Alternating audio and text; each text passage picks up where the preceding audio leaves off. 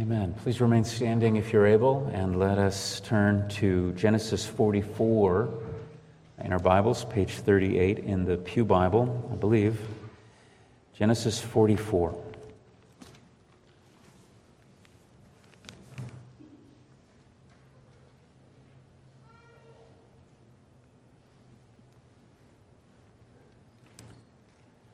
This is God's holy word. Let us hear it with faith.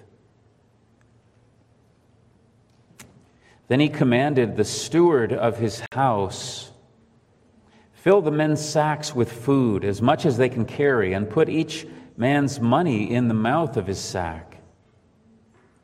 And put my cup, the silver cup, in the mouth of the sack of the youngest, with his money for the grain. And he did as Joseph told him. As soon as the morning was light, the men were sent away with their donkeys. They had gone only a short distance from the city. Now Joseph said to his steward, Up, follow after the men, and when you overtake them, say to them, Why have you repaid evil for good? Is it not from this that my Lord drinks? And by this that he practices divination? You have done evil in doing this. When he overtook them, he spoke to them these words. They said to him, Why does my Lord speak such words as these? Far be it from your servants to do such a thing. Behold, the money that we found in the mouths of our sacks we brought back to you from the land of Canaan.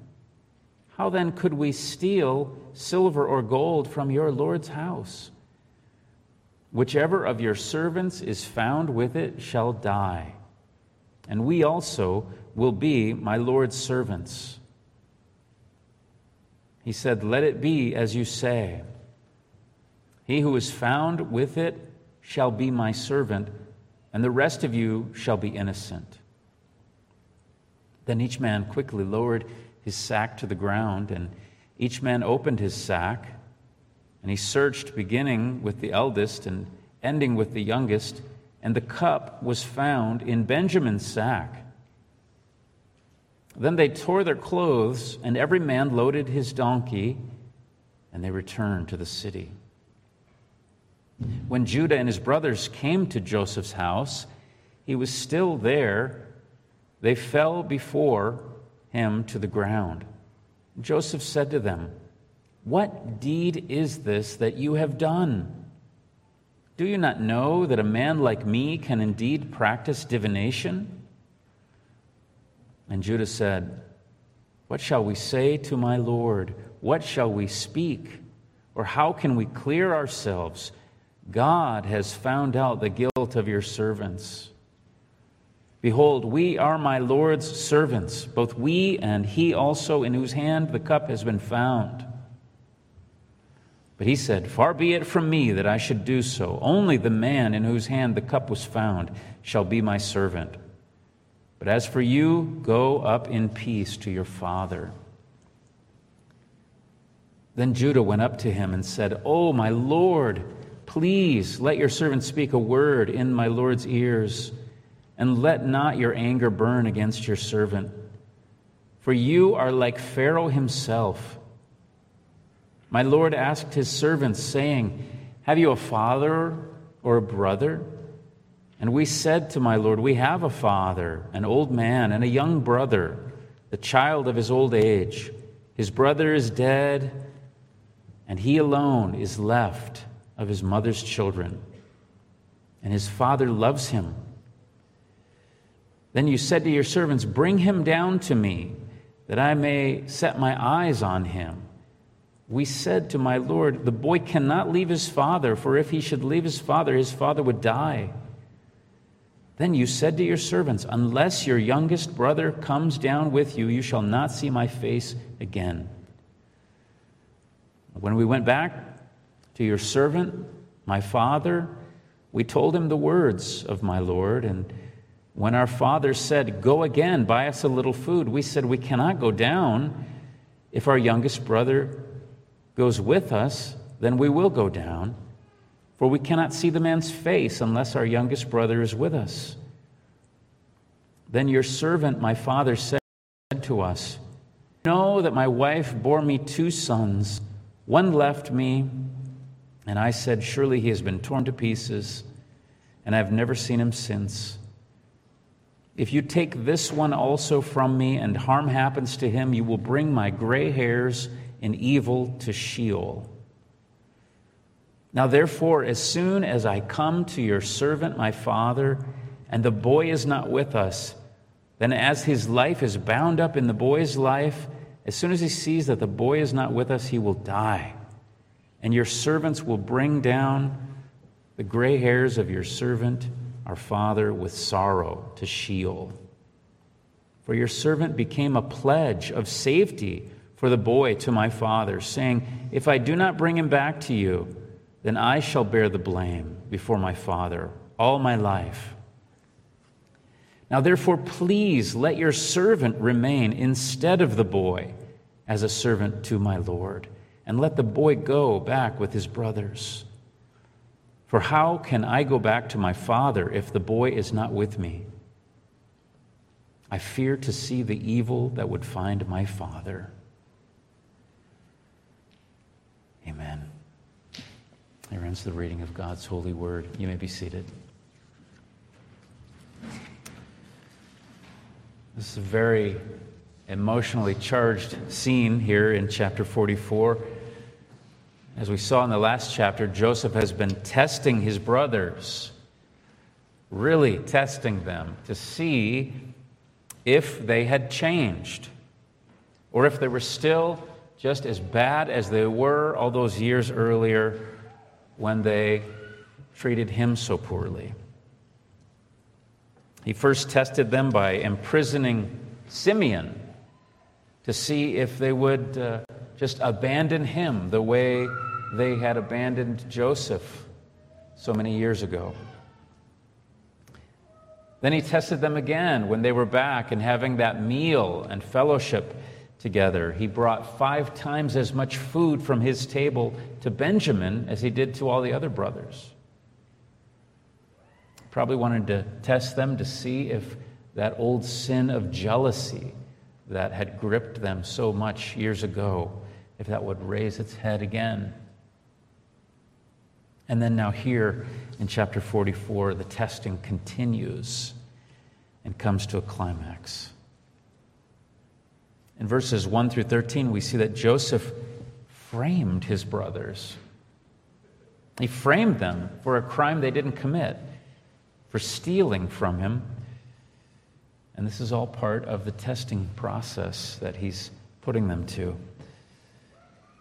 As the chapter opens, they're preparing to leave Egypt, preparing to go back home to their father, and all seems well. They've had that great time of feasting and fellowship with Joseph.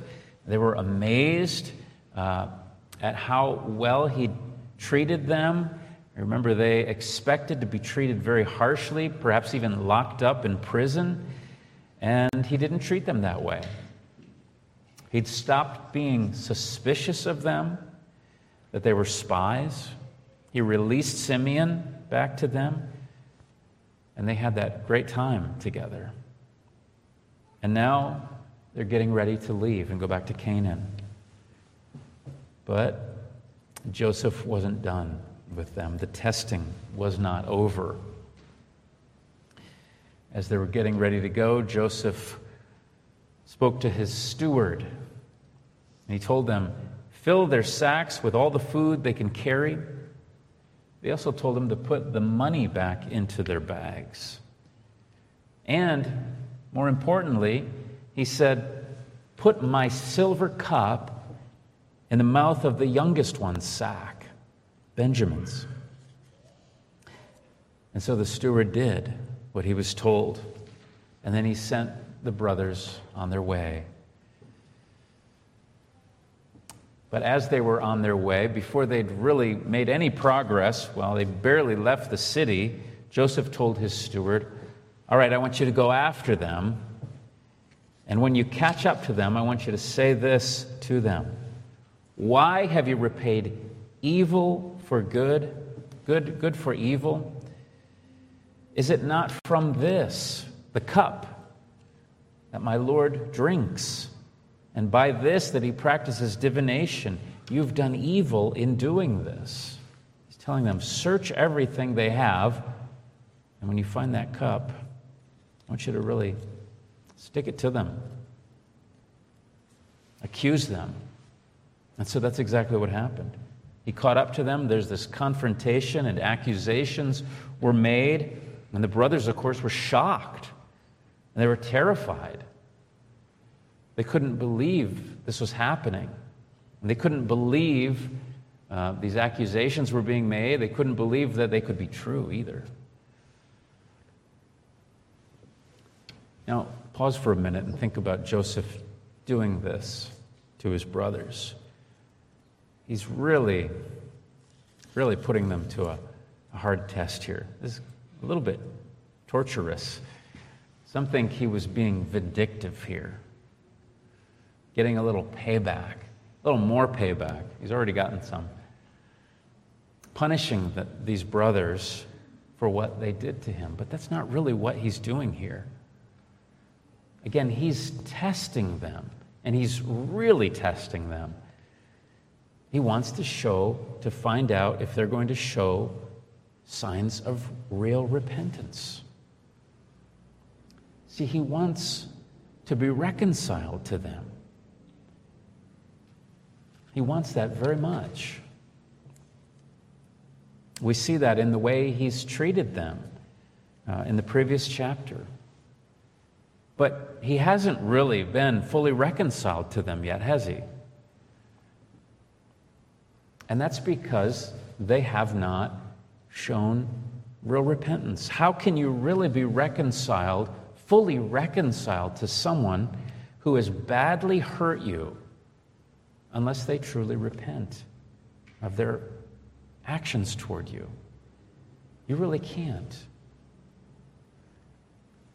Now, in our situations, in our lives, often we have things like that happen to us, and we have to try to forgive those people who wrong us, even if they don't repent. Because otherwise, you just become bitter and you carry that anger. But you can't really fully be restored to reconciliation unless that person repents of their sins. We know this in our lives. A relationship can't be made right again until the person realizes how wrong they were and how much harm they did to you and apologizes and seeks to make amends. So Joseph wants to see if that change is occurring in his brothers. Again, because he wants reconciliation with them.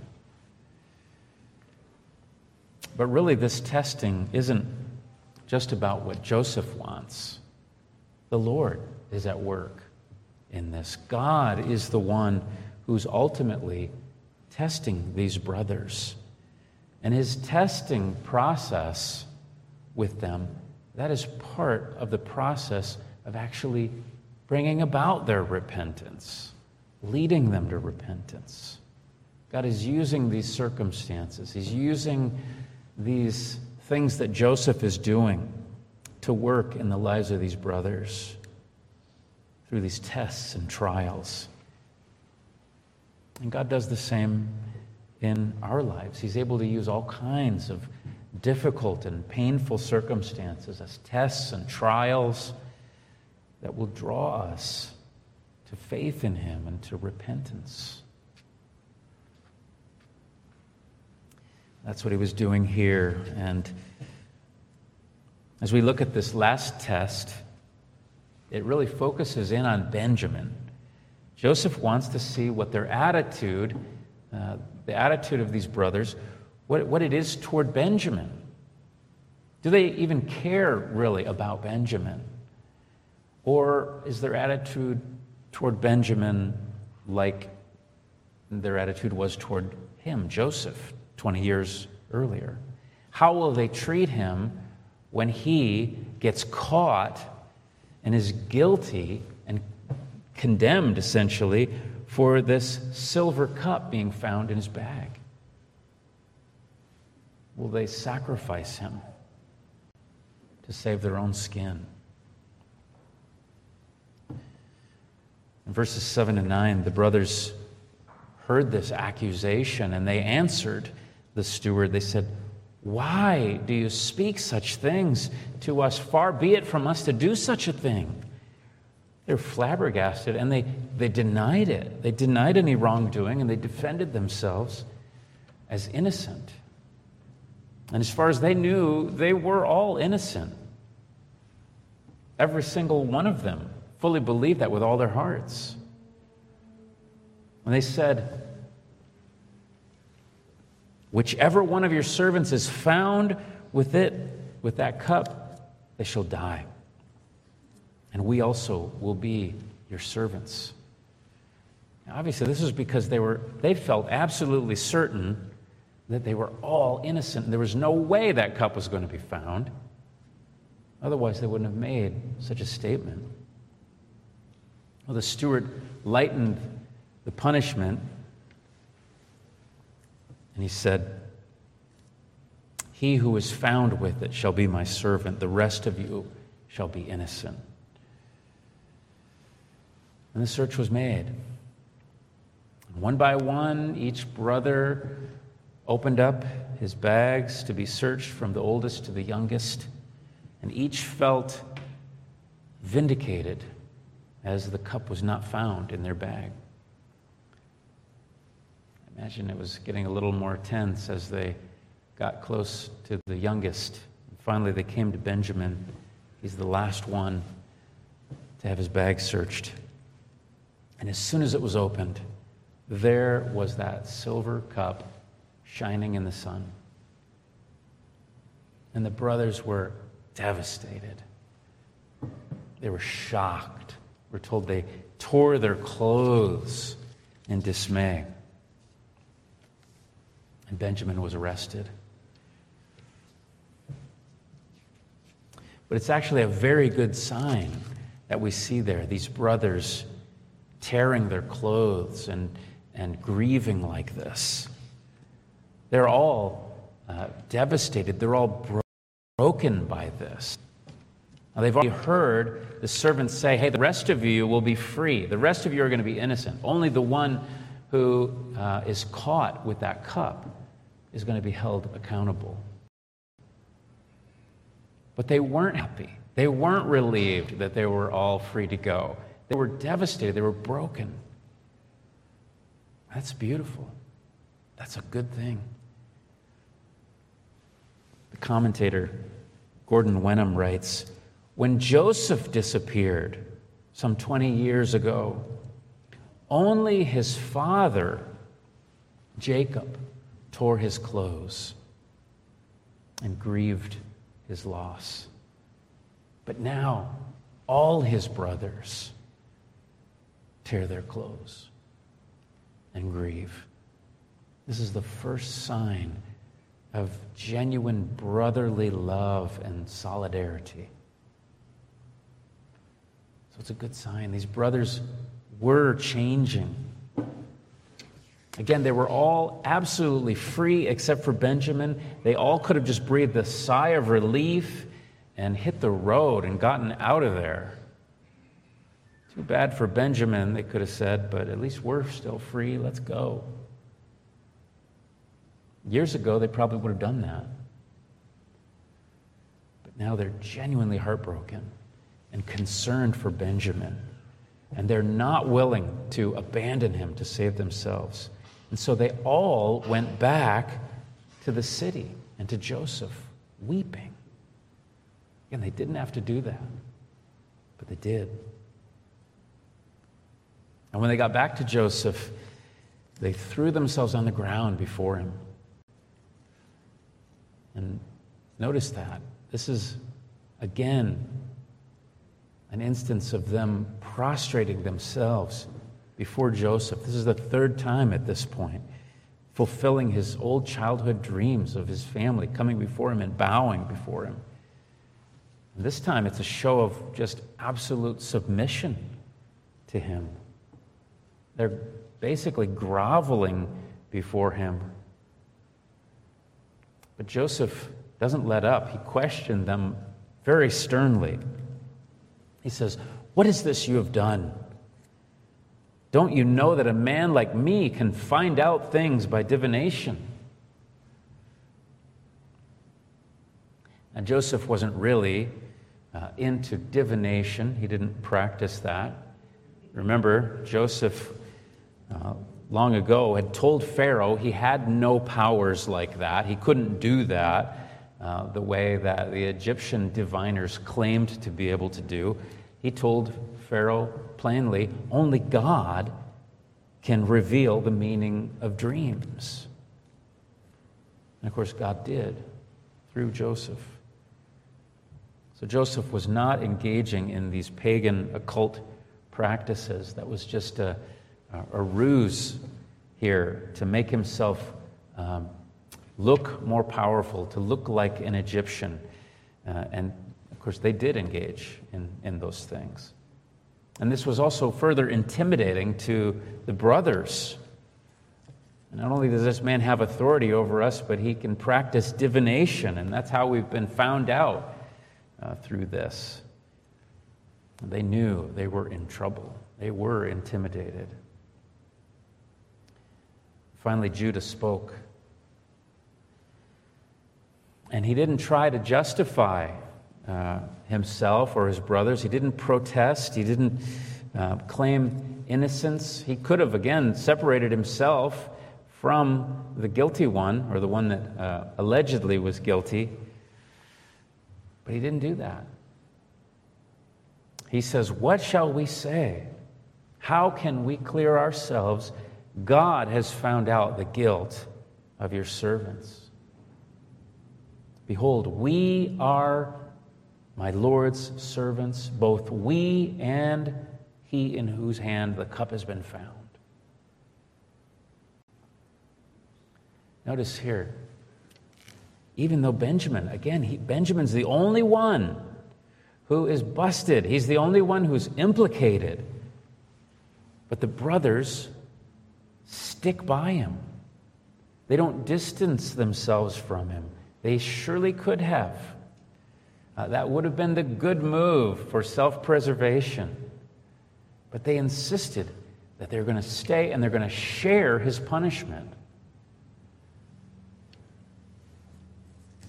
And Judah was confessing that he saw God's hand in all of this. He doesn't give uh, Joseph and his divination much credit. He says, No, God, God's got us. God found out our guilt. He's recognizing God's providence. He's confessing the guilt of their past sins. And so, while, yes, outwardly he's bowing with his brothers before Joseph, it seems like they're really bowing before the Lord and confessing their sins to him. So they all committed themselves to, to suffering punishment with Benjamin. That's amazing. And Joseph must have been very moved by this. Just the fact that they all came back to the city instead of continuing on their way and saving their own skin, that showed Joseph a huge change in these men. And Judah's confession uh, further confirmed that.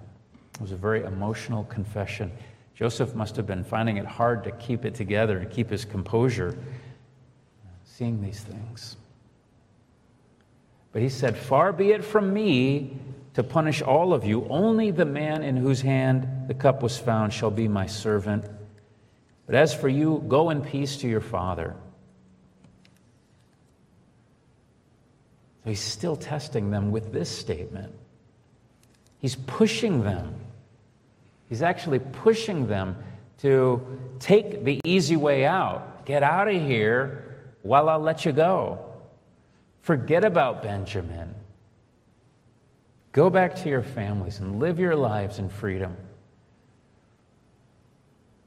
Again, he's testing them to see if they will just give up and turn and betray Joseph, or Benjamin rather, like they did to Joseph years earlier. Here's your freedom, just go. Forget about Benjamin. But they wouldn't. They wouldn't go. And Judah makes this moving plea. He reminds Joseph of everything that has happened. He basically retells the whole story of everything that took place and how Joseph just kept insisting to them that the youngest brother had to come back with them. And even though they told him how much uh, their father, Jacob, loved him and couldn't bear to part with him, but Joseph insisted, no, you got to bring that boy down here. And, and notice something as he's telling that story, as Judah's telling that, over and over he talks about how precious Benjamin was to Jacob. Remember how jealous they were of that in the past when Joseph was so precious to their father. They were very jealous. But here, there's no, there's no jealousy like that. You don't see that. Even though they, they're clearly saying, this, this, is, this is our father's favorite. Joseph took note of that. He surely did. And the bottom line of what Judah says here, though, comes at the very end of the chapter. The, the bottom line of his plea is that he wanted to trade places and suffer the punishment for Benjamin verses 33 and 34, he says, Please let your servant remain instead of the boy as a servant to my Lord. Let the boy go back with his brothers. For how can I go back to my father if the boy's not with me? I fear to see the evil that would find my father. This is a beautiful picture of voluntary substitution. Judah is offering himself as a substitute. And he begs to be allowed to be a substitute. He begs Joseph, punish me instead of him. He's willing to do anything to save Benjamin and to avoid hurting his father. But Joseph must have had a hard time hearing this, controlling himself, controlling his emotions. He's for sure seeing a beautiful, real change of heart in his brothers. 20 years ago, they callously ignored Joseph's cries for mercy. In fact, it was jo- uh, Judah, rather, the same Judah who suggested selling Joseph as a slave. And furthermore, they didn't care one bit how much their father loved little Joseph. In fact, that only made them angrier at Joseph. But now their remorse is real. And so is their concern for Benjamin and for their father. Of course, they still got a long ways to go, but there's a great change that's taken place here in these men. We can see it, and Joseph saw it. This shows us the power of God to change the heart. And it shows us his commitment to doing his good work of transforming his people. That's a work that the Lord does in all of his people. Let's remember that as we think about our own lives and the change that God is doing in our hearts. He's doing that work in you if you're a believer. That's a beautiful thing. We need to be thankful. He doesn't leave us to ourselves, to uh, some kind of self improvement regimen. He's at work by His Spirit and His Word to transform us. And we too have a long way to go. We should be very encouraged because our God will not give up on us. Think of all these years that went by, and the Lord did not give up on those people, those brothers. He was committed. And He's committed to us as His people. He's committed to making us like Himself. Notice something about Judah here. He didn't do this thing he didn't take that silver cup, he was innocent. And so we see here a picture of one who is innocent, yet willing to be counted guilty. The innocent one offers himself as a substitute for the one who is under judgment and facing punishment and of course, his willingness to do this, his eagerness even to do this, points us to the work of the Lord Jesus Christ. Jesus was innocent, fully innocent, without sin, impeccable, in fact.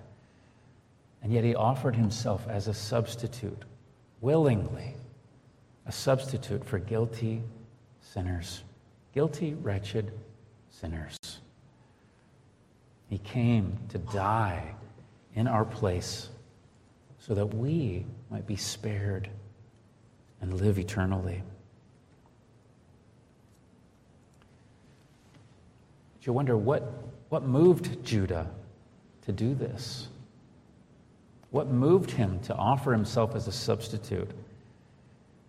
You know, in the past, he and his brothers basically operated with one thing in mind, and that was um, self interest. That's not it here. It seems to be love. It's love that moved him to do this.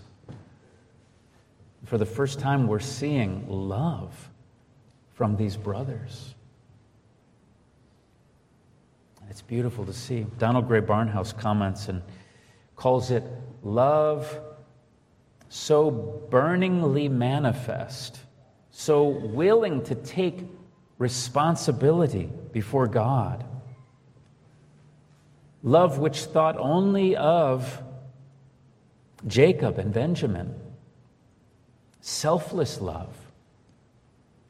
Love like this moved Moses to ask God to blot out his name from the book of life if God refused to forgive the Israelites. And love like this prompted Paul to wish himself to be accursed, if that were possible, for the sake of his brethren, so they could be saved.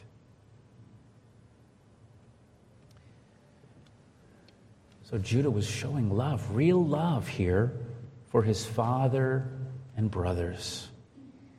Where did that change of heart come from? Well, God, of course. God has been writing his law upon their hearts. His law is fulfilled in love. He's forming his own character in these sinful men. And It's so good to see. That is what God does in all his people. Paul writes If any man is in Christ, he is a new creation. New creation. Now we call that regeneration. That's the theological term for that work of God, bringing new life to the soul but then begins a transformation that goes on throughout our whole lives, a lifelong process of being changed. Here's a question for you as you go home today Does your life show signs of that transformation? Does your life show signs of love for God and for your fellow man? Or is it still geared toward self interest, like those brothers were in the past? Well, God is committed to doing that work of transformation in each and every one of those who are His children. And He also calls us to be committed to that process. He calls us to join Him in it and cooperate with Him in that transformation. Philippians 2 is a great scripture to memorize and meditate on, verses 12 to 20, uh, rather 12 and 13. Paul writes, Therefore, my beloved, as you have always obeyed, so now not only in my presence, but much more in my absence. He says, Work out your own salvation with fear and trembling, for it is God who works in you, both to will and to work for his good pleasure. So God does that work in you. And he's continuing to do that good work in you, believer. But he also calls you to work out what he has worked in. He calls you to be committed to be his servant and go through this transformation process willingly. Be committed to that process. Be committed to growing in grace and being his faithful follower, becoming like him through his word and through his spirit. Work out that salvation that He's given you as a full and free gift of His grace. Be transformed by the renewing of your mind. And give God all the praise and glory because it is all of His grace that He does this work in us. Amen. Let's pray together. Heavenly Father, we thank you for your good work in our lives. We praise you that you began it and will complete it. It is not always pleasant, especially when we go through testing and trials. The change process is hard, but the outcome will be good. It will be very good and glorious. You're making us like your Son, the perfect one, the Lord Jesus. We thank you that that is your commitment and you will not give up on us. Help us to trust in you. Help us to submit to you and to cooperate with your Spirit in growing in your likeness. We thank you, Lord, and we pray these things in Jesus' great and mighty name. Amen.